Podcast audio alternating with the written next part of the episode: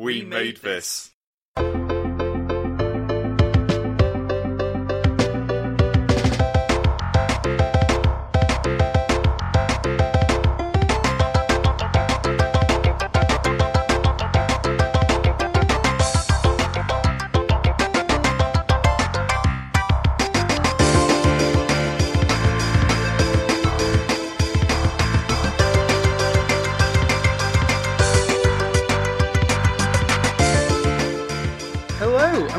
welcome back to We Played This, the show where I grill a guest about their greatest gaming experiences.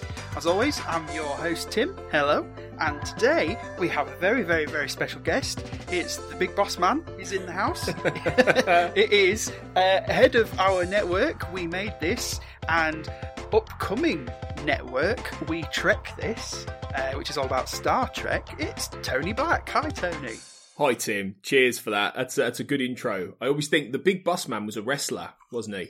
I think back in the day. Oh God, I don't know. You're ask, you're asking the wrong host of uh, Without a Mouse there. I'm afraid. Yeah, we need to send a message to Chris Wilson, yeah, and get him to find out. Um, I'm yeah, I'm I'm good, thanks. I will I will correct you on one tiny thing. The uh, the new sub network is called We Made Treks. Um, although Oh, We Trek this would have been good. In fact, I don't know why I didn't call it that. Actually, I thought that's what you put in the post. Have I misread it? I, I, I, it is we made Treks. Maybe I did put that in the in the post, but it's a good name. Maybe I should have gone with that. Really. Um, apologies if I did. I'm just trying to throw you off, but uh, but well, yeah, that, it's breaking news as we're recording. is the thing, isn't it? well, yeah, it's pretty. You are you announcing we made Treks. So yeah, that's me that's buggered that up. well, you've inadvertently given me a better title for it, so you know all is not lost. But it, it's yeah, it's a new sort of sub network within the network, which is going to filter all the the Star Trek podcasts we do into one area, really, and join like the the broader sort of Star Trek podcast family out there. Because we've got Make It So, our Star Trek Picard podcast. I've just launched one about the politics and economics of Star Trek, which is a bit more niche. And then we're going to have a Star Trek Discovery one coming later this year. So I just thought Cool. let's create something a little bit more of a network within a network. And who knows where this goes? You know, we could end up with all kinds of we trek, we something this down the line. Why not?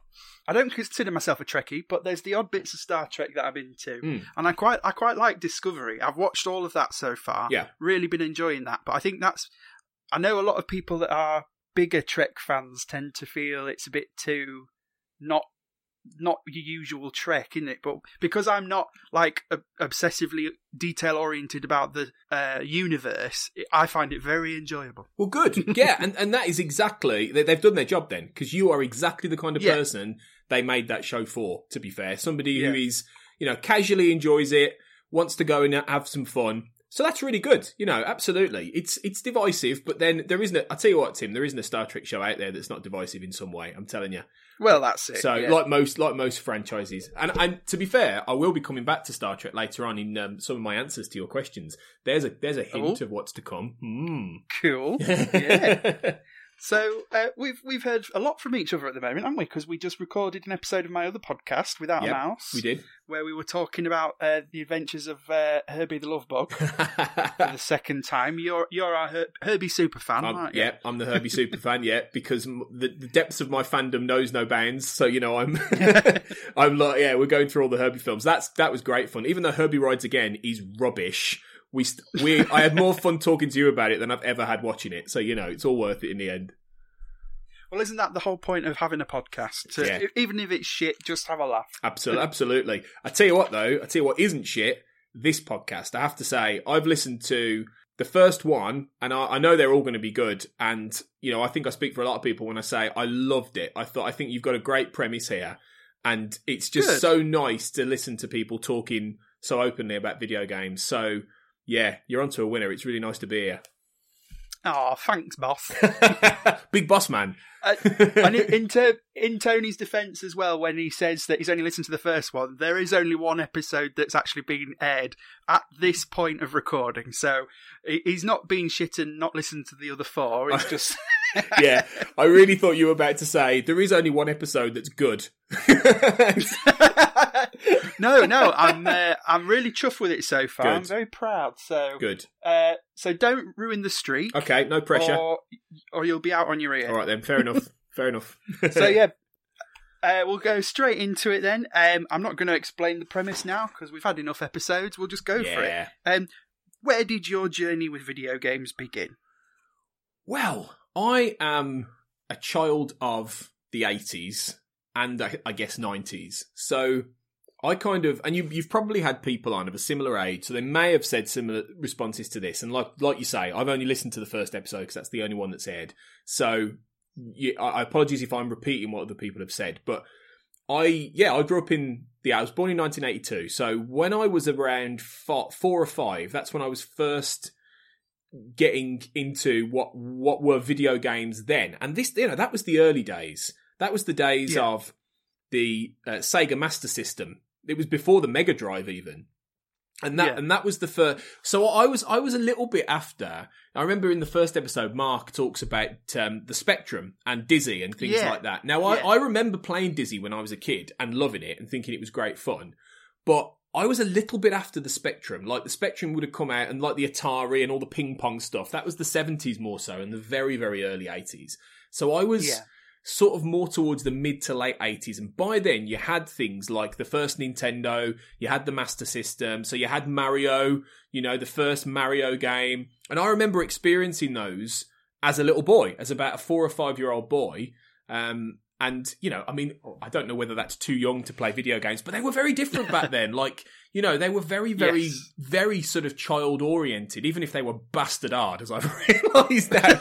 um, as a, a grown man, I can't play them now; they're too difficult.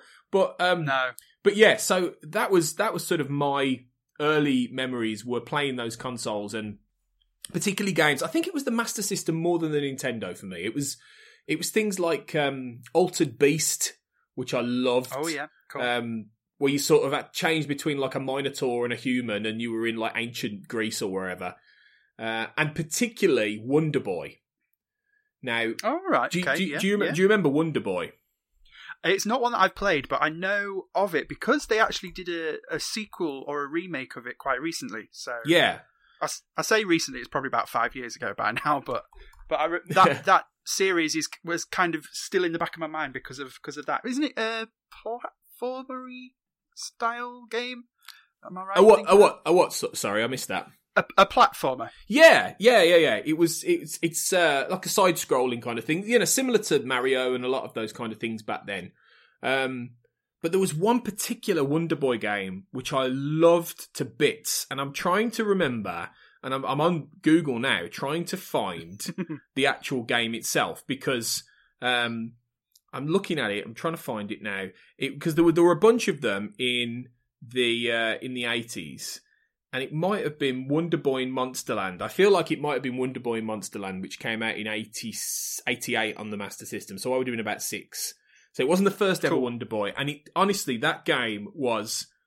I was obsessed with it. It, it was. It, I just. I don't know what it was, and I'm not. You know, I've not grown up into somebody who loves fantasy as such, but I don't know. I just loved that game. I loved it more than Mario, and I played it relentlessly as a kid. Um, and and that's the only Wonder Boy game I ever remember playing. I don't remember playing any more after that. Maybe I Wonder Boy Wonder Boyed myself out, but uh, but yeah, So did you actually own the Master System as a kid then, or yes. Well, I was I was an only child, so um, as you can imagine, I was frightfully spoiled. And my, I would say to my, and I wasn't from a rich family by any means. You know, I was working class family in the Midlands. But I would say to my mum, please, please, can I have a Master System? Please, can I have a Nintendo? And I, I think I had both at different, maybe different points. oh my goodness Yeah. me, how decadent! I know she really gave in to me. I know, and uh, but I remember playing the Master System more. But the thing is, back then the games were like really expensive. I don't know where she got the money from. Yeah. they were like fifty quid Yeah. a pop, and yeah, okay, they are nowadays as well. But you get your money's worth now. Whereas back then, you get a little cartridge, it lasts about three hours, and you're done. Yeah. Well, yeah, I, I remember from my youth was like, as you say, the games were so expensive, so I never ever as a child, I never bought my own because Yeah. there was no chance of me ever saving No. up enough money to do that. And it was literally for for me. Uh, my parents were very good at always buying me the new console, but then it would be a game for my birthday and a game for Christmas, and that was it. Yeah, So yeah. I I was in in my youth. Like I know a lot of people say that. Um, well, I, I know it's a fact that video games magazines have always been on the incline, and, and the whole magazine um, sector is in decline overall.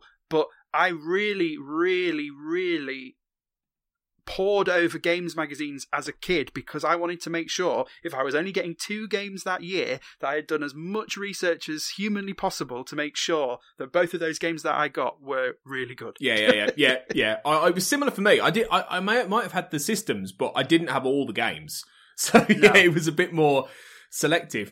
I think I got the Wonder Boy wrong though. I think it was Wonder Boy Three, The Dragon's Trap, and I say this looking at it because which came out around the same time, eighty nine ish. Because the thing about that game I loved was that you could cha- you would change into different things. So you wouldn't just stay as Wonder Boy. You'd change into Lizard Man, or you'd change into like um, oh, I think it was like Mecha Dragon or, you know, Mouse Man and all this. And every now and then you'd shapeshift into something else and you get to, and that was what I was obsessed with as like a six year old. so yeah, I, I just, I, I think the, the Master System, funnily enough, I don't think gets as much love these days after, since the Mega No. Drive came out, but it was great. Yeah. I I I don't know if I've ever played a Master System Mm. ever because because I'm a few years uh, younger. Like the, for me, the Meg the Meg it was Mega Drive versus uh, SNES when I was a kid, yeah. or even or even Mega Drive versus. It felt like it was Mega Drive versus N64 because although Sega had. Uh, a lot of consoles out after the Mega Drive. None of them did anywhere near as well as the Mega Drive. the so- Saturn, the Saturn was technically up against the N64, I think, wasn't it? And but no, yeah, it never really got anywhere, did it? The Saturn, really? No, it didn't. There was No. uh, there's some fascinating stuff to read into um, what was going on behind the scenes at Sega at that time Yeah. because they basically Sega of Japan and Sega of America were working on two completely different consoles at the same time that both released within the space of a year, which was just mental. so, that's because bonkers. there was yeah, there was the Saturn, there was all the add-ons, the crazy add-ons that you could get for the Mega Drive as well, like the uh, the the Sega CD and the 32X or whatever it was called. So it's just Was that the one Just- where was that like was that the Mega CD? Was that the one where you you pla- had like Where in the World is Carmen Sandiego and all that, and it was and they were these weird I- sort of not games but not films, but they were sort of in the middle kind of thing. There was definitely a lot of FMVs that came Yeah. out for the system, yeah. Um, and it kind of looked like um, a CD Walkman that you just slapped Yeah. on the side of your uh, Mega Drive. And then the 32X is a kind of like an add-on as well that goes into the card slot at the top.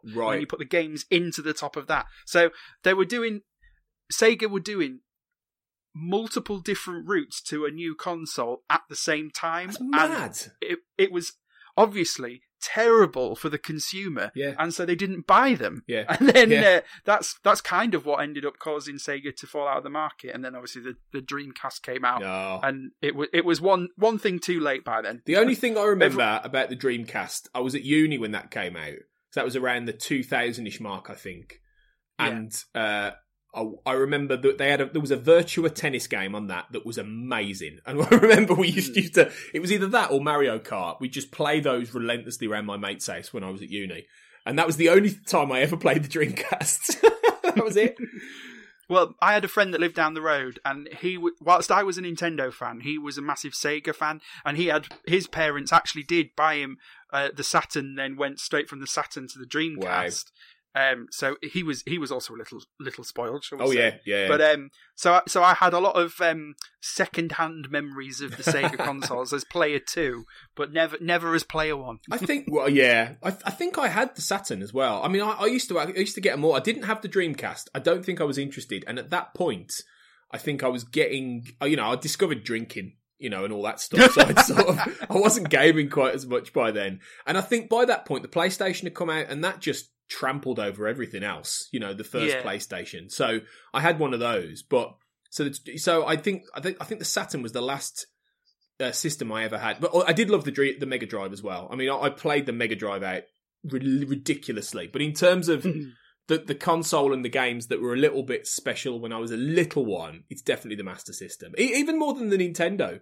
You know, even though I think Cool. the SNES was probably the better. I think the SNES was probably the better console than the Mega Drive, actually, really. But I loved the Mega Drive more. It's funny how, especially when you're younger, you ha- you start all of these kind of, you know, you're not bothered about the power of the system. You, you just, it's irrational loves of Yeah. what you had, isn't it? Yeah. Like you you you can't argue with that. No, no, and I think a lot of it's based on the games. You know that. Yeah, You know, yeah. I mean, it, it, it just comes down to what games were on what consoles, really. So, but you know, they're all great. They're you know, they're all great. Cool. So, question two: What is the most recent game you've played? Right. So, I've sort of got two answers to this, but they're both essentially the same thing. Because I, I, I, I'll be honest, I don't play games a vast amount anymore because I'm doing like, as, as you know, Tim, I'm doing a million other things basically. yeah. So You're a very busy man. I know I'm too busy for my own good, really. But I have, particularly in lockdown right now, been blasting through the two Assassin's Creed games I haven't played, which is the most recent right. two. So Origins, which is the one that's set in the in ancient Egypt, and yeah, yeah, cool. I finished that about two or three weeks ago. And um, my wife isn't a massive gamer by any means, and she quite enjoys playing by proxy, as in being in the room, watching, and giving me advice. Which is really handy when you're playing Assassin's Creed because she'll see things and go over there, him, and I'll like turn around. Um, so she was quite enjoying me playing Origins. So she said, "Why don't you just start Odyssey?" Because I was going to have a break. Because obviously, as you know, Assassin's Creed games are vast. They're huge and they take ages.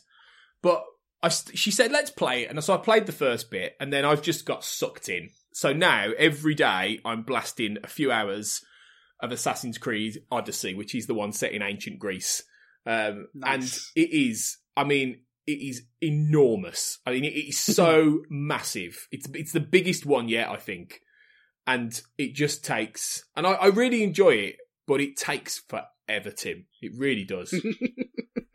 yeah, I remember like um, I'm not a massive uh, Assassin's Creed uh, fan, but that's just because it's not a series that I've I've ever got uh, picked up. To be honest, Yeah. But I remember at the time when uh, when Origins came out, there were a lot of fans of the series that had thought it was kind of stagnating quite a bit, that were really behind the new one, uh, that uh, particular one. Um, so it's cool to hear that you agree. Um, yeah, did you know that there is an, an add-on for Origins, which is basically a system where you can explore ancient Egypt and basically you're given a historical tour as you go. I did know this because there's one for Odyssey as well, and people Oh, keep saying, how, yeah, people keep saying how amazing these discovery tours are. That it's basically like going on holiday to these Yeah. these places. And I am Well, when gonna- you were saying obviously about your wife um, enjoying watching with you, I thought that would be a really interesting one for, to what to do as a couple. It would- that- maybe she could even she could even be uh, in control. She could take take she the could. wheel. She could. That's a really good idea, actually, and it's something that I might do once we've finished it and go back to Origins and do. And I think uh, people, you people, I think were right about Origins. Assassin's Creed does split people down the middle, actually, in many ways. I've always been a fan. But even I will admit some of the games have been a bit duff, you know, over the years, and they've been a bit hit and miss. And it would, it was in a bit of a misspell from around Black Flag, which is where you play as pirates, which is fantastic, through Yeah. to Origins, which was about three or four years. It went through a bit of a duff spell. But Origins really set it back on track, even though the main character's a bit dull and the story's a little bit boring. Odyssey has a much better story. Um, and the, a lot of the gameplay mechanics have changed in Odyssey. They've changed, I think, for the better, but a lot of people don't like that game. And the new one coming out in October is called Valhalla, and that's all about um, the Viking era. And I, I think there's a lot of excitement for that because it's it's a really it's a really obvious era to do. Vikings, ancient Britain, you know, all that Yeah. stuff. So So well, the Grimsby Telegraph had an article yesterday. Uh, I saw the headline, which was the Assassin's, the new Assassin's Creed game taking place in Grimsby, and I just rolled my eyes and carried on because. Uh, hey, but you know, to be fair, Grim, Grimsby uh, is a Viking town actually, and obviously the game is set in the north of England. So exactly, it's gonna it's I'm gonna happen. I'm pretty sure the article was completely speculative, but it, there's there's all likelihood that it could be. Oh yeah, I think The- it will We've because got we've got an interesting story about how uh, Grimsby was. Um, Grim was a Viking warrior who saved uh, Prince Havelock from persecution by uh, sailing over to Grimsby and starting their own new town. now That's, that's the legend. to, to me, Tim, that is a side quest in the making. Hundred percent. It really is because, in honesty, yeah. they have entire side quests where you explore, and you don't have to do them, but they're whole sort of su- submissions where you can explore different facets of ancient Greek society. So you go on a whole mission where you uh, end up meeting Socrates, the philosopher, and then you meet like a child Plato. Who's only a little at this point. Now, if you followed the main story, you'd never do any of that. You'd never see Socrates in that way and do all this kind of stuff. But it's there if you want to do it. And so Hmm. that to me is absolutely a side mission. You follow the story Yeah. of Grim and the princess and you go off and that's and and that's what I like about Assassin's Creed because it's so open world. You really can pick and choose what bits you do and what bits you don't. And I like to do all of them because I like to get the full experience. But yeah, I think you'll have loads of things like that and it will be great to see Britain. It'd be great to see like ancient Britain in that context. So It'll be funny because obviously, like, because it's going so ancient uh, back to the Vikings, like they could make it look like literally anything and say that's Grimsby. And you can't, you can't, you can't go in and be like, "Excuse me, where's the town hall? Yeah, where's yeah, the docks?" Like, it could just be a, a, a shit tip in a field and like just say, "Oh yeah, this, this is definitely how Grimsby looked back then." Well, I, I just think the whole. Th- I mean, you know, the, the the great thing about Odyssey is and Origins is it's beautiful because the, it's like Origins is all these gorgeous deserts and you know beautiful sun kissed old sort of Egyptian cities and there's one place in in um in Origins that I genuinely wish I could go on holiday to. It was gorgeous. I would have just loved to get a villa, you know, and sit there. And Odyssey's the same. Like the, the vistas are amazing. Valhalla, England is going to be wet, cold, and shit. it really is. Like, so I'm Yeah. bracing myself for that. But Well, I think hopefully they'll put it through the rose tinted glasses of video games and it'll I think so. they'll spruce it up a little bit. I think so. But I do enjoy them. So I'm. Um, I'd, I'd like to think I'm about halfway through, but who knows? I might be there till Christmas. We'll see. So, what are you currently playing that on? Is it the PlayStation or on P- PS4. Yeah, PS4? Yeah. PS4 is the only console I have now, um, and I've had the only one I've had for a long time. I've never really got into Xbox or anything like that, which you know, everyone, all the purists tell me Xbox is better, but never really got there. Fair enough. Mm. Um, okay, so what is your favourite single player gaming experience? So I, I, I thought long and hard about this because there are some that leapt out at me. I mean, uh, one that most recently I thought was amazing was Red Dead Redemption Two. That was All right, yeah. that was about three or four months of, of joy. That was that was fantastic. Um, and then things like, uh, and I think you've had him on the podcast, so I'm guessing he's talked. Matt Latham has talked about Monkey Island. I'd put money on him talking about Monkey Island. You know Um, what? I think he was being very um, polite and hoping that you would talk about Monkey Island. Was he really? Because I honestly spent the whole time waiting for the Monkey Island chats and we barely mentioned it. Well, Latham, you silly sod. Why didn't you talk about Monkey Island?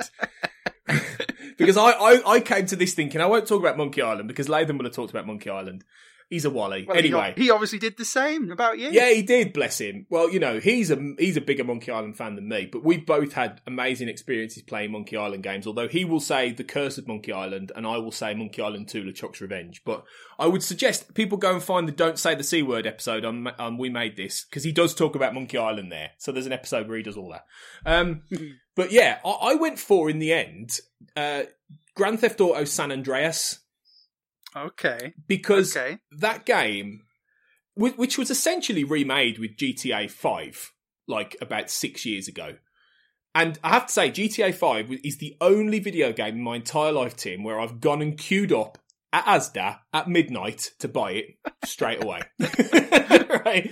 I, Midnight launch. Yeah. I've never done a midnight launch. I've never been that desperate for a game. no, I, I normally am not, but I tell you what, I couldn't wait for that. And and I had it was a was it a Sunday night or so, or was it Tuesday or a Monday night or something anyway.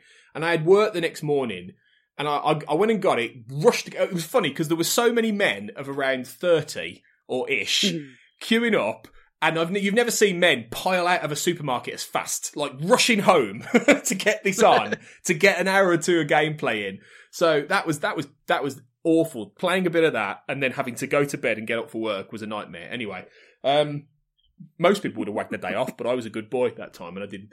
Anyway, um, that I loved because it was essentially a remake of San Andreas, but there's something about the first San Andreas game that is was special. You know, it came out. I think it was around 2003, 2004. Um, so it was after Vice City, which was also great. One where it's like in the 80s and you're in Miami. But San Andreas was the first game that I felt like you really had an open world experience. And it's Yeah, funny because yeah. because I played it about two or three years ago. I bought it on the uh, PS4, and obviously, like I couldn't believe how dated it looked. you know, I was like, wow, like they're they're practically blocks these cars now. Um, But at least on the PS4, it'll have been upscaled to HD. If you plugged in your um, your old PS2 into the aerial slot on the Oh, back of your God. telly, it would have looked like you were wa watching it through a pair of tights then as well. it really would. Jesus, I mean, PS2 is probably my favourite gaming console of all, but how we got through that, I don't know really. But those dark days, even though that was brilliant. But um, but yeah, I think um, I I just loved that game. I loved the scale of it. I loved that you could you could drive a truck up a mountain and throw it off. That's what I always used to do. Just I'd never do any of the missions. I'd just get in a truck, try and get Yeah. it up Mount Chiliad, which was the tiniest roads ever, it'd take me ages. all I'd do it for is to throw the thing off. Um, but I just thought it was it was fantastic, and it was just a I, I, I just loved it. I loved it, and uh, it's it, it's got a.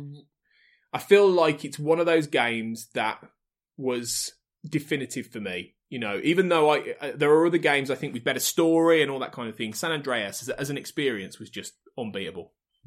I'm again because obviously I was always a Nintendo kid. My my own experiences of uh, GTA on the PS2 have all been secondhand as the second player, just hanging out and dicking about. So Yeah. my experience is exactly the same of just like throwing stuff around, running people over, and not doing any of the missions. not even really knowing that there were any missions to do because you Yeah. were just hanging out to do the stupidest things you possibly could when you were that age. But um. The Mind you, I, I do them on, on GTA Five now. I was playing that not so long back. I, Well, I was going to say, like GTA 4, I think it was when it came out on. Yeah, it would have been GTA 4 on the 360. That came out when I was at uni. And I remember of all of our housemates, I was the first player to get one of the hardest. Um, one of the hardest uh, achievements to unlock, which was something about like having the highest um, wanted rating for a specific amount of time or something daft like Yeah. that. And it was completely unintentional on my part that I because that game, I don't know if it's the same for all of the GTAs, but you unlock the islands piece by piece. Um, Yeah. And basically, anytime you step foot onto an island you shouldn't be on, you're at full whack for the whole time. And I was driving along a bridge, uh, being chased by all the cops because I shouldn't be heading towards this particular island, in a SWAT van, hit Mm. the bollards at the other side of the. Uh, at the other side of the bridge at full speed, so I went flying out of the windshield. yeah, yeah. Um, so and flew so far ahead that there were no cops for miles because where I landed, and ended up. Uh, I think I ended up falling in the in the marina at a point under a bridge or under a jetty, so that the cops couldn't get to me, but also I wasn't sinking fast enough and. I managed to get that achievement whilst all my friends were watching and they were all jumping and screaming and shouting with excitement. And I just literally had no idea what I'd done. Like, it was a complete fluke. That's a bit of luck. That is a bit of luck, Yeah. definitely. It's fun. I, I never, I never really took to that game. Number four. Number four was the one where it was next gen, and it and it looked brilliant. Like it, it was, it was just a game changer in how it looked and how it played. And so, although a lot of people didn't like how it played, I don't know. It I felt just a bit it- dark. It didn't have as much fun to it. No. no, and that's exactly what they what they got right with five because five tapped into the San Andreas vibe, and you didn't have that thing where where um you know there were certain areas locked off. I mean, in theory, you could have gone anywhere at any point in that game straight away. And obviously, what they did with five is they had three you could play three different characters. And quite often they were they were in different parts of the map as well. So it was it, Right. it was it was and the story was really good. It had three really good protagonists. It was just it, that on on pound for pound number five is the best ever one. But i think yeah san andreas for me was a bit special. It's just, it's just it's just i just don't know whether they'll ever do another one because it feels like five was it. Like i don't know what else you could possibly do with that now to better that game Yeah, especially now that they've got the online, which do they just keep expanding and expanding? yeah yeah Yeah. so They'll set it on in space or something. like on an alien planet. Yeah, you just go to alien planets, and yeah, that's true. Yeah, why good. not? okay, so what is your favourite multiplayer experience? Well, you know what? We could not have had a better segue there because my favourite multiplayer is uh, Star Trek Online. All right, okay. so talking about alien planets. Yeah, Um, yeah.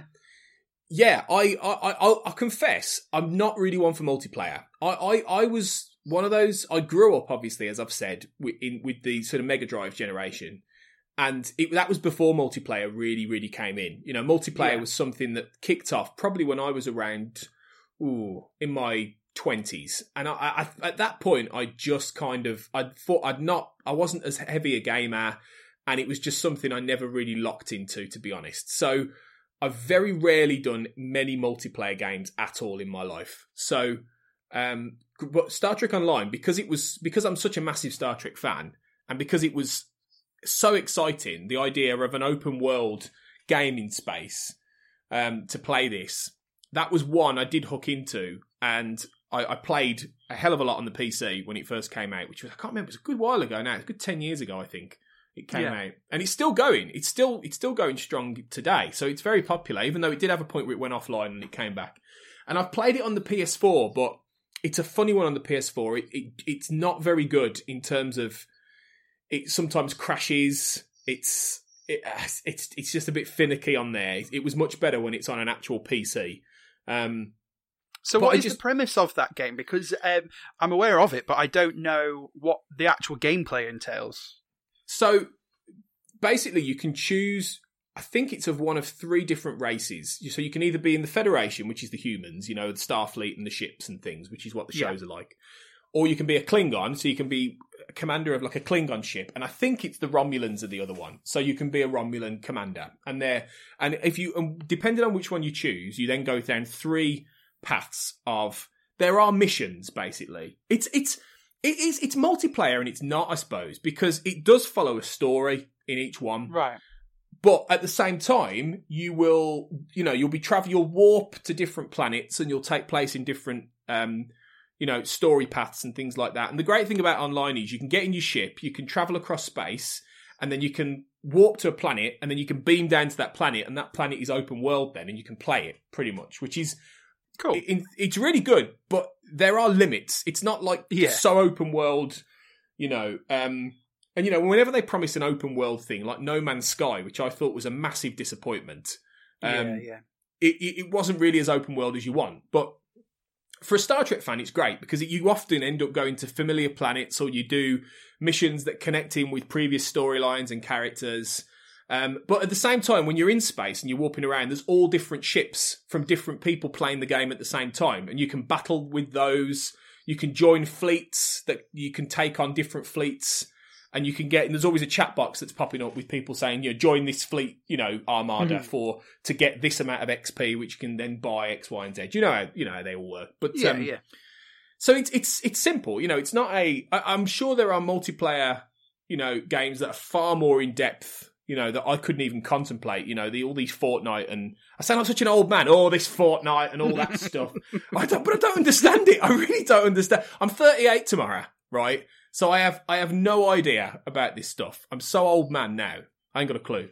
Um, Happy birthday for tomorrow. cheers thank you um but uh but yeah it, it I, I have enjoyed that one a lot because you do feel like you're playing something where you do have a level of choice Yeah. about what you do um and you can you can opt in to the ga- to the you know the uh, multiplayer stuff really which is how i how i like it i did play grand theft auto online briefly but they the people were so mean like I sound like such a sensitive soul, don't I? They were so horrible, but they were. They were bastards. Well, I think like, dicking around in GTA only works if if you're on your own. Like if every other NPC is also dicking around, like Yeah. it must be a very different experience. well, it's horrible because you go in there and you're a newbie, and you're you're like you're like cannon fodder because straight away Yeah. some bastard will come and shoot you because it gives them extra whatever.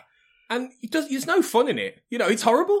like, I think you've just got to go and hide, basically. So, so yeah, that the wasn't- thing with games that have the thing with games that have been around for a long time as well is everybody else knows the systems and how to exploit Yeah. them, and, and they're always going to beat you. Like, yeah, yeah, exactly. But it feels like a sledgehammer when you get in that one. So Yeah. Star Trek Online is more my pace. It's more sedate, like this, like the like the show itself, really.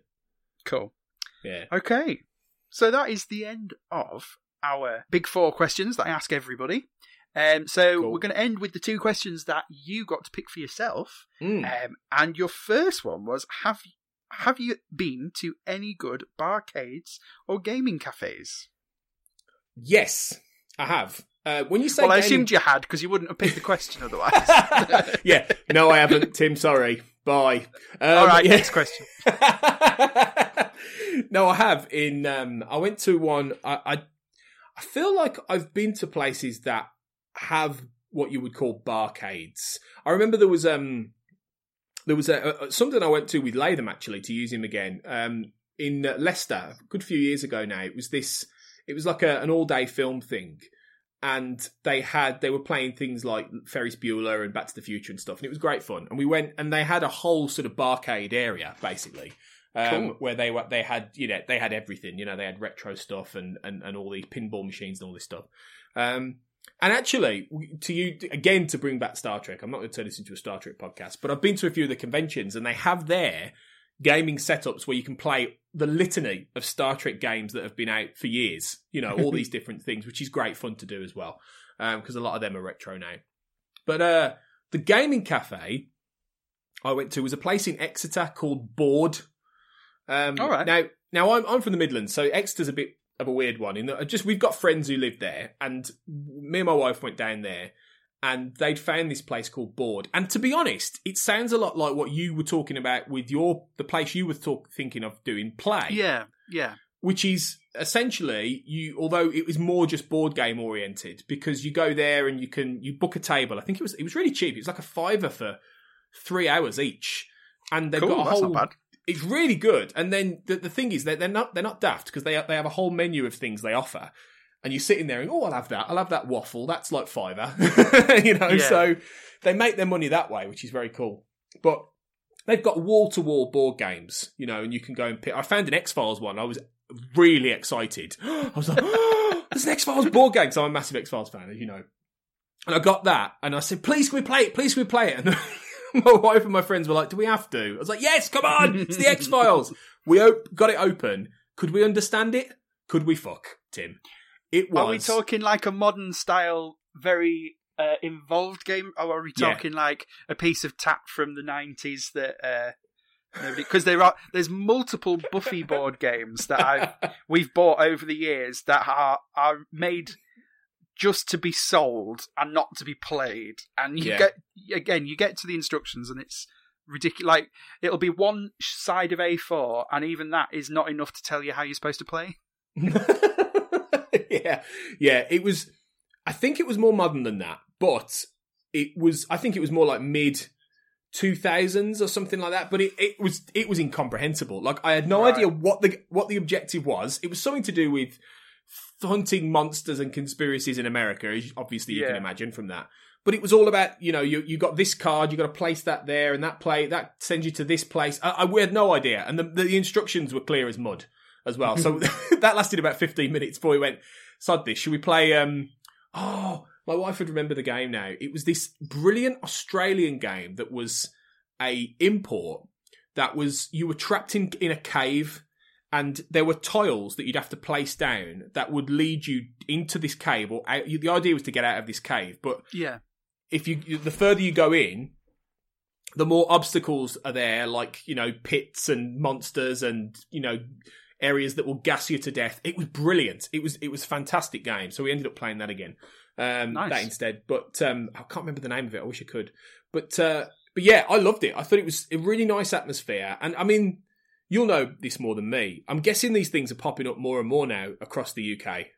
Yeah, pretty much every city has one now. Um, that was the big pro- trouble for us was um, when we were looking at uh, setting up our own. Um, we spent a whole year on the business plan, and you know, Hmm. we managed. We did a Kickstarter which raised Yeah. eleven grand to That's go brilliant. towards it. We got um, bus- two different business loans approved based on the fact that. You know, because we've got a Kickstarter that went well, we could prove Hmm. that people were going to come. Um, Hmm. And then the problem was, um, in the year that we were putting it together, first of all, um, the shop in York, Travelling Man, which is um, a comic book shop, they closed for a renovation and to move stores and opened with a free gaming uh, floor Oh no! to their property, which you could just go and play games in. Then um, the high street retailer Game closed for renovation and opened with a suite of gaming PCs that you could oh hire out. Then, um, literally just after our Kickstarter went live, another company called Random Encounter announced their Kickstarter, which they'd been working two years on. So once they had the money, were able to move a lot quicker than us. And then the final straw was there was um, a very there's a really cool trendy um, little shopping uh, section in York made of um, recycled um, shipping containers called Spark, um, which was really cool. And then just as we were about to accept our business loans, a Twitter page opened for this board game cafe that was going to open in there as well. So Oh, our entire business plan was based on cap- you know Yeah. capturing that whole market and we suddenly had five separate competitors so Oh, suddenly it was but luckily obviously it was just before we'd actually agreed to take any of these loans to draw any of these loans so we were at that point where we had to just say this ain't going to work but at least we were and we gave all the money back to the uh, Hmm. kickstarter backers and everything Hmm. but it was such a kick in the balls as you can imagine What a shame. and, um, and random encounter. I mean, this is at least three, maybe even four years ago that this all went down now. Um, and random encounter, I've announced that they're closing Oh. now. So maybe it's a godsend. Maybe there isn't the market for it over there, or but our- our plan was quite different to what they did. So we'll, we're never we're never going to know, unfortunately. Maybe it's It's something I can come back to. Maybe, maybe you should move to Harrogate and do it there. You know, there oh, can't, Oh, there yeah. can't be all those there down the road. I don't know. I, I think like I, I, it, I always wonder with these things. Like I, there seems to be a real market for them. Like with that, that place in Exeter was packed. Like it was packed to the rafters, and it was it was admittedly it was a Saturday, but there were young kids in there, and because of the price point was fairly cheap, like it wasn't that like cost cost ineffective to go and just chill out and have some food and you know hang out with your mates and play board games. And they had a brilliant Yeah. selection. They seemed fairly established to be fair like they've been there a while.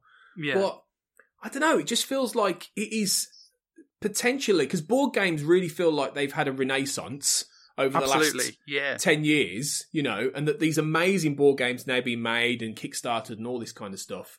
So I don't know, it just it just it's just a shame because I feel like it's such a an it feels like an emerging market, but I don't Yeah. know I think- feel like you've got to have a lot of capital behind you maybe to make it work.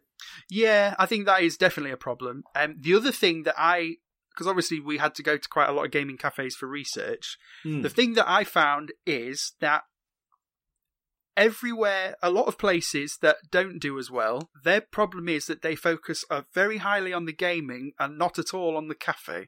ah, and- yeah. And that's that's a real bugbear for me because I'm a big foodie anyway. When you go into these places and the food that they're giving you is shite, Hmm. it really is a it really is a big issue and also like that's the bit that makes you the money in the end of the day so Yeah. a lot of these places you know that they'll be selling cheese toasties for three quid which seems like a bargain. But then if you've come into this place you're staying there for free and all you've spent is three quid on a cheese toastie and a can of coke. Yeah. you know that that's there's often it's coming from the fun side of things and not thinking of the business sense. And i think that's where a lot of places fall down especially like you know you've got to, you've got to have a love of both sides of the business f- Mm. to make it work. And I think, Mm. yeah, if you've got a place that's doing well on both, the the one place that we went to that we really really enjoyed was, um, and I've mentioned it already twice on this episode. We might as well get fucking sponsored by them, but it's um, it's Arcade Club in Manchester in in Bury. It's fantastic in terms of it's just you pay a set fee to get in, and then you can stay all day. But they also, um, you know, they do the cheap kind of burgers and hot dogs and things like that. But they also make their own wood-fired pizzas, which are phenomenal.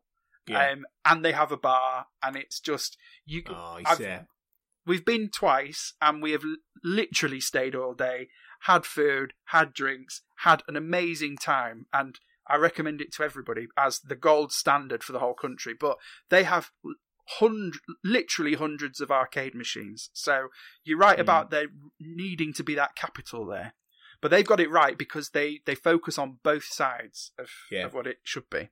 I think I think that's it. I think that, that any anywhere that I've come across that board, much smaller scale than what you've just described, but they they they had that right. They did. They they had a really decent little cafe that was that was uh, it was like American style food, you know, and it was it was fun and it was it was decently priced, but it was it was good, you know, and it Yeah. was. Uh, you know, I liked the style of the place, and I came out thinking, yeah, the experience was fun because you know you got to do all these things. But they had they had like Oreo milkshakes and all that kind of stuff, and you think to yourself, yeah. this is it. This is what you want. This is what you want. You want to have that kind of nice, fun food, and you know, to be have a burger and stuff like that. And you, you know, you've paid a little bit of a price point to get in. Yeah, I think you know we would have spent altogether. You know, we like I say, we, we, fiver each for the three hours, so that's twenty quid, which isn't a lot, admittedly. But then we we were spending, we must have spent twenty quid each on the food and the drink. Yeah, So- little and often purchases rather than Yeah. You, Yeah. So you're talking, you're talking, we left there having spent about 100, 120 quid each. Not each, 120 quid altogether, right? Which isn't bad, really. If you think about it in that Yeah, yeah. perspective, that's better. So, yeah, I definitely think it's something I'd love. I mean, I, I don't think I'd, it'd ever happen, but I'd love, I'd love to run a place like that. I really would. I think it'd be great fun. But I hope you, I hope you get to do it, Tim, one day. That'd be nice. Well, listeners, if there if there is if you're living in a city or a town that doesn't have a gaming cafe, let me know, and I'll I'll move I'll move over to you. Tony can move over to another listeners. We'll start a franchise, and uh, Yeah, yeah. we we played this cafe. Yeah, there you go. We we, we played thi- these. another thing that does my head in about some of these cafes, and I totally get it. I understand why, but I feel like game, video games, especially not necessarily board games and that side of things, but video games are why they're um, mainstream now. It's not Mm. a it's not a niche thing to like video games. They're the No, most at lucrative. They're the lu- most lucrative um, entertainment industry on the planet and Mm. it drives me mad when these cafes open and they're just kitted out specifically for the in inverted commas gamer and the geek culture Yeah. because it's not only that kind of mindset of people that want No. to play video games anymore Not at all. so that Not was our that was all of our branding as well was our branding was we are going it, we we are making this as a place that's approachable for anybody yeah. but but you go in and it's you know the walls are bright yellow and there's like a TARDIS in the corner and there's Mm, there's a mm. inflatable Millennium Falcon hanging from the ceiling Mm. and stuff. And I get it, but you don't need to do that anymore. No, it's a ste- it's stereotyping the geek Yeah. geek culture, basically. Yeah. No, Yeah. I agree. Anyway, that's my rant for the day. Wait, I, I, I'm supposed to be the interviewer, aren't I? That's right, yeah. okay, so last question. Uh, what would and I'm I'm glad you picked this because I wondered how long it would stay on my list. What would you like the future of gaming to look like? Well, I think it's again that's a decent segue from what we've just you've just been talking about because I think for one thing that increasing acceptance of gaming really as part of the mass entertainment media is a crucial thing because I think realistically, I mean, you know, you've got to look at at the, the analogous sort of entertainment forms, things like cinema, which has embraced geek culture completely. You know, our, Yeah. our dominant form of cinema it used to be the kind of things that the the, the basement dweller stereotype guy sitting there reading his Captain America comics now embr- no Avengers Endgame is the biggest film ever like in many Yeah. ways you know in, in, in almost every way. So it, it's completely now our mass culture. And and yes lots of people hate it for that but it, you cannot you cannot get away from the fact that geek culture is now the dominant form of entertainment. And and by the same and so to the point it's not even geek culture anymore. You know Yeah, you, you yeah. see these you see these people wearing t-shirts saying geek you know it's like you you're not a geek like you, No. you never were a geek you know a, a geek by definition as sort of was sort of one of those things that was labeled for video game players and you know comic book readers and all that kind of thing I- i've always said the biggest geeks out there are football fans Absolutely. they are nerds to the max. Like Yeah. you know, my my my dad knows there isn't anything about West Bromwich Albion that man doesn't know. Right? yeah. You know, do you know what I mean? They they are, and they would never ever accept the label of being a nerd or a geek, but they so are because Hmm. it's by definition. The whole term is about loving something so much you know everything about it, and you are your entire life revolves around it. Mm. So I think it's all about. I'm hoping partly the future of gaming will be, you know, an acceptance that these things aren't geeky and nerdy and should be, you know, not talked about. That you should embrace the fact if you're playing Fortnite and you're 35, so what? You know, enjoy it. Do you know what I mean? If you're playing, you know, if you if you uh, if you love to play Call of Duty, talk about it. Do you know what I mean? All these things. yeah, yeah. the, the one the one exception to that I would say, and it again links to what I just said, is something like FIFA. People aren't afraid to talk about how they're playing FIFA online or they're playing multiplayer of that because it's football and football is considered inverted commas cool. But it's Yeah. exactly the same thing. It doesn't matter what whether you're playing FIFA or you're playing I don't know, Kingdom Hearts, right? It doesn't matter. It drives Right. me mad with FIFA players sometimes. Uh, obviously, I'm I'm stereotyping a little bit. and I don't mean every FIFA player, but Mm. the amount of players that you know they'll they'll make fun of people that play other video games other than FIFA, but they're the ones that are spending four hundred pounds on a on a console to play one game, which Yeah. they have to update every single year. So And- that is that is more passion for that one thing than someone who's into video games and plays a bit of everything and dabbles in everything.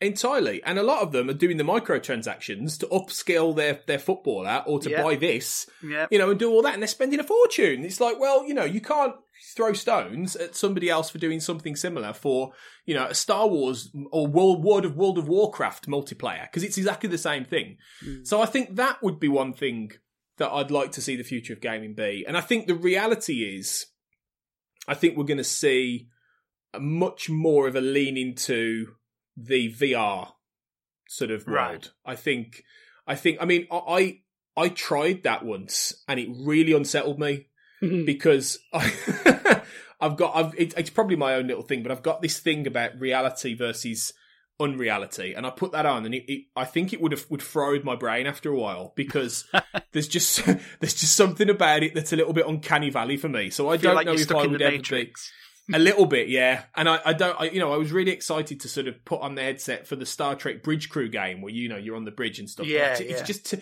it's just too it, right now anyway, and maybe I'll change with time because that's the one thing I think about our generation, Tim, and you know the, the gener- certainly the generation underneath us. And I, I, I confess, I don't. You're you're younger than me, but I'd say we're we're both ch- children of the nineties, aren't we? In many ways, We are, yeah, yeah. so we're roughly the same generation. So um, I think we're going to have much a much easier time of adapting with technology as we get older. So yes. you know when you when you get our say our grandparents, they they couldn't they can't figure things out like iPads. You know they haven't got, they haven't got a clue. Most of them struggle with that on the Yeah. on the whole. Some do, some get in, but you know. Whereas I think by the time we're seventy, I think we're going to have more of a a chance of understanding some of this stuff a little bit yeah. we'll never completely get it, you know. I mean, I don't get the whole. I was talking to somebody about this the other day. I don't get the whole kids watching people play video games on YouTube thing. no, I don't get let's plays either. I'd just rather play a game. Yeah, exactly, Uh, exactly. But my friend, who, who's who's young uh, boy, is doing that. She she asked him about it, and he said, "I like to learn how they do it." So Right, okay. That's an interesting thing in that they're watching it partly to gain knowledge. So there's obviously some you know, on reason they're doing that that gives them some satisfaction. It's a fair play, but it's something I can't grasp. But I think in the end, you're going to see that sort of continued sort of interaction between the virtual world and things like headsets, you know, and, and a lot of this multiplayer stuff becoming online. You know, my, my fear is, Tim, it's going to become a little bit Ready Player One, to be Right. Have you seen that film? I have seen that, that film, book? and I think it's fucking rubbish. Ah, right. But if you if you take the idea, you're not on your own. To be fair, I, I I I love the book more. I think the book is brilliant. The film's pretty good, I think. But you're not on your own. Lots of people don't like it. But the the idea of the Oasis and that online Yeah, world, yeah. I think that's something that we could be heading to. This idea where you put an avatar on and you become that avatar. And then you have microtransactions, and you're buying this, and you go in there, and the world is your oyster. The world is an online, you know, multiplayer thing. So, Well, but- as a complete counter to your argument, Okay. I, I do not think VR is going to catch on at all. Ah, then you might be right. You might be right. And for me, I'm coming at this from an accessibility uh, standpoint, Yeah. um, which is that I personally have motion sickness and I physically cannot Yeah. play VR. And yeah. it's not something that you know I can learn to live with. It's not something that will eventually. It's not a barrier from cost, which obviously is another barrier at the moment, which will go down as time goes on.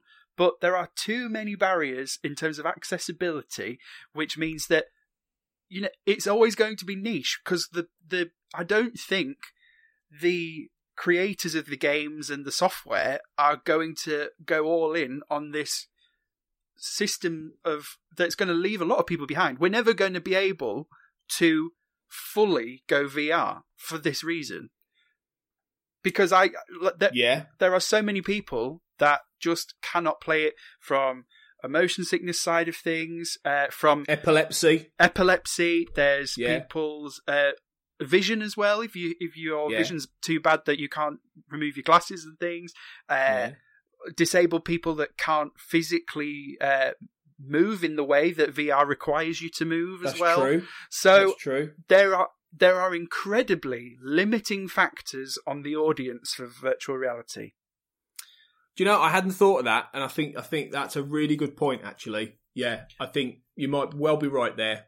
You And might well be right. I've tried multiple systems in the hope, and l- one of my other things about um, Arcade Club, which was great, was that they have VR headsets for you to try out. They had Oculus, and they also had the PS4 ones. Yeah. And because you've because you've paid a set entry fee, it meant someone like me can go right. I I've never tried this. I can try it now.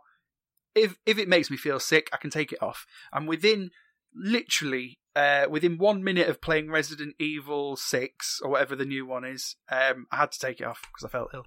So Yeah, yeah, fair enough. I, I, I- think, I think that's true. I hadn't, I hadn't looked at it from that perspective. Maybe then, maybe it'll be a niche thing, and you'll have people who are able to do that or want to do that, so you Yeah. go down that road. I think the the problem is that companies are going to have to provide for both because at the Yeah, moment there's um the new Oculus system has um the new Half Life game, uh, Half Life Alyx, um which looks phenomenal. Um and I'm a huge Half Life Two fan. Um, I've played all of the the uh, episodes and everything, and you know I've been waiting since I picked it up at, at university. So we're talking over a decade. I've been waiting Hmm. for a new Half Life game. One finally comes out, and I will never be able to play it. Oh, that's rubbish. Yeah, and uh, and I, I'm almost positive unless it you know flops and it doesn't. It's been made this way so that people will then purchase the new Oculus system. Yeah, But yeah. if if it doesn't catch on, that's when they may look at releasing the game in other ways. But right now, I can't play it, and that's shit. That, that's that is a shame. That is a shame. I, I, I suppose it will. The thing is, I suppose, like with anything, it will go where the financial wind takes it, won't it? So if, if Absolutely, people yeah. pick up on the VR and it starts to become lucrative, they will angle most of the stuff towards that. But if not, then I think you'll at the very least find there'll be dual. There'll be a dual thing that they'll make a game and they'll just sort of retrofit it. But I suppose a little bit like 3D with cinema. Yeah, that yeah. That's that's still around, but it's not as big as they wanted it to be or it was. No. And they they just retrofit things for 3D now. They don't tend to make a lot in 3D unless You're- you're James Cameron. But like you know, you're a uh, film maybe guy. that's how they'll do it. Um, what do you think of 3D? Do you prefer 3D or do you go for 2D? 2D. Sorry. Oh, I I hate 3D. I think I think it, I, I hated it from the beginning. To be fair, Avatar, even though the film isn't great, it is the, probably the only film where that where 3D has truly worked because it was it was made by by cameras that actually were built for that. yeah. So it actually does make sense, and it it helps that world. It's just everything else with those film that film that's a bit rubbish. But no, it's horrible when it's when it's retrofitted and ported in. You cannot beat the cinema a two D IMAX print or or or or a uh, you know a classic sort of um, you know actual just print millimeter print. You can't beat that, you know, because there is just something about the about that three dimensional image with cinema, which just it it again it it's visually motion sickness wise visually horrible. It just it it doesn't enhance the experience. It just makes you realize it's more artificial. Yeah. The the the, the only thing I, I have enjoyed as purely as a gimmick is the whole 4DX thing. I, I I went to see um I've seen a couple of films like that. I I enjoyed the last Mission Impossible so much what in 4DX. It was such a thrill, right? But but that's that's a gimmick, you know, but it's different. But yeah. Yeah. Well, it, it's funny because like 3D at the cinema and, and and VR, they've kind of had, you know, multiple iterations over the years. There's been like, you know, every decade or so they'll try and push it again because you've had, you know, the 3D films of the 80s with the Jaws sequels and things, and then you know pushed again um, at the beginning at the mid noughties. Then the same with VR. Like there was a real big kick for virtual reality stuff in the 90s, which absolutely bombed, and they're trying Hmm. Yeah. again now. And it's like I'm, you know, we might eventually see a VR system that's all right for people with motion sickness and and can do this, that, and the other, and that you don't need a cumbersome thing on your head if you're disabled and stuff like that. But we're a very long way off currently. Yeah, and uh, you know uh, they tend to be if they can invent it, they will invent it. But yeah, who knows? Right now, I definitely am happy to give it a miss. I think, I think definitely. Okay, cool. So that's come to the end of our questions. Awesome. That's awesome. Awesome. really, really fun. Thank you so much for joining us. Oh, again, it's my pleasure. Again, you know this this is a really nice podcast. It's great to just reminisce about video games and and hear other people's perspectives. So I'm just really chuffed you invited me on, Tim. Thank you. You're welcome. It, it, especially at the moment, it's good to have uh, just an hour of chatting about shit and not thinking about the world and everything that's, Absolutely. that's falling to bits. Yeah. For sure. Yeah, yeah, definitely. You've just although you've just reminded us all of it now, so thanks for that. Yeah, sorry. You've got to. I'm, I'm just getting people uh, getting people prepped for get the episode Yeah. to end and for them Going back to the real world. Yeah. Yeah. So uh, Yeah. thank you again. Um, I'm sure I know the answer to this, but have you got anything to plug at the moment? Not really. Um, um, the easiest way, I mean, I'm doing loads of things. It would take another podcast to talk through them. So the easiest thing to do is to check out three things. Number one, we made this podcast network at We Made This Pod on Twitter and we made this pod.com. The new, if you're a fan of Star Trek, as I've talked about a couple of times, if you're interested in that, check out we made treks.com and we made treks on Twitter for some links to some of the podcasts we're doing there. And also, if you want to check me out, you can find me at AJ Blackwriter on Twitter and my website, ajblackwriter.com, where you'll see my writing and things like that and details about my book that's coming out soon and blah, blah, blah, blah, blah, and all that stuff. So, yeah, that's basically where you can find me. That saves me spending 10 minutes boring you all to death about all these different things. Awesome. And uh, if you want uh, to find me on the internet, my Twitter is at TimblesRH, and the Twitter for this podcast and our Instagram are both at We Played This Pod. Yes, got it right first time. Brilliant. um, so, yeah, uh, thank you again for coming, and uh, Pleasure. we'll see everyone uh, in a fortnight. Bye bye. Lovely job.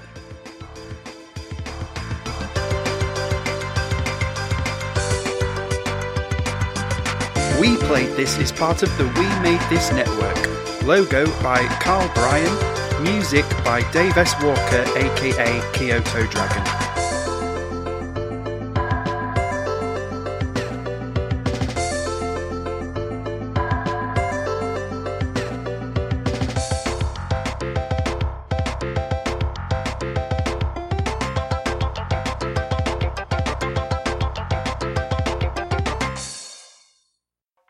Elsewhere. on We Made This. Shipwrecked and Comatose, a Red Dwarf podcast. that you did when you when you saw yourself do it in the future? Right, before we talk about this, seeing as we are talking about travelling in time and meeting ourselves, I am, again, I would definitely have sex with myself. would you? As, as two heterosexual men, Would I have Would sex with you- Colin? would you, well, would you have sex with yourself? Or, Free with this month's issue. But anyway, what are you guys thinking about this one?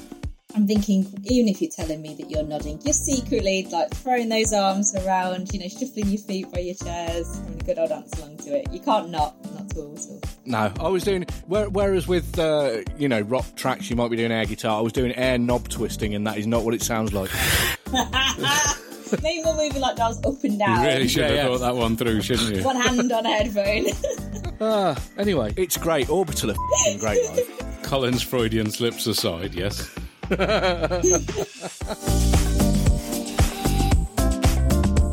The Movie Palace. Let's talk a bit about the man himself then, Alfred Hitchcock. This is the first Hitchcock film uh, I'm doing on this podcast. I think he's one of those directors that, you know, sooner or later he was going to come up um, with something like this. What do you think, if you could kind of summarize it, is so great about him? I, I think the main reason is he was like the first celebrity director. He was the first director that people knew who he was. They could put a face to the name, and he had he had this persona. Check out all of these shows and more on the We Made This podcast network.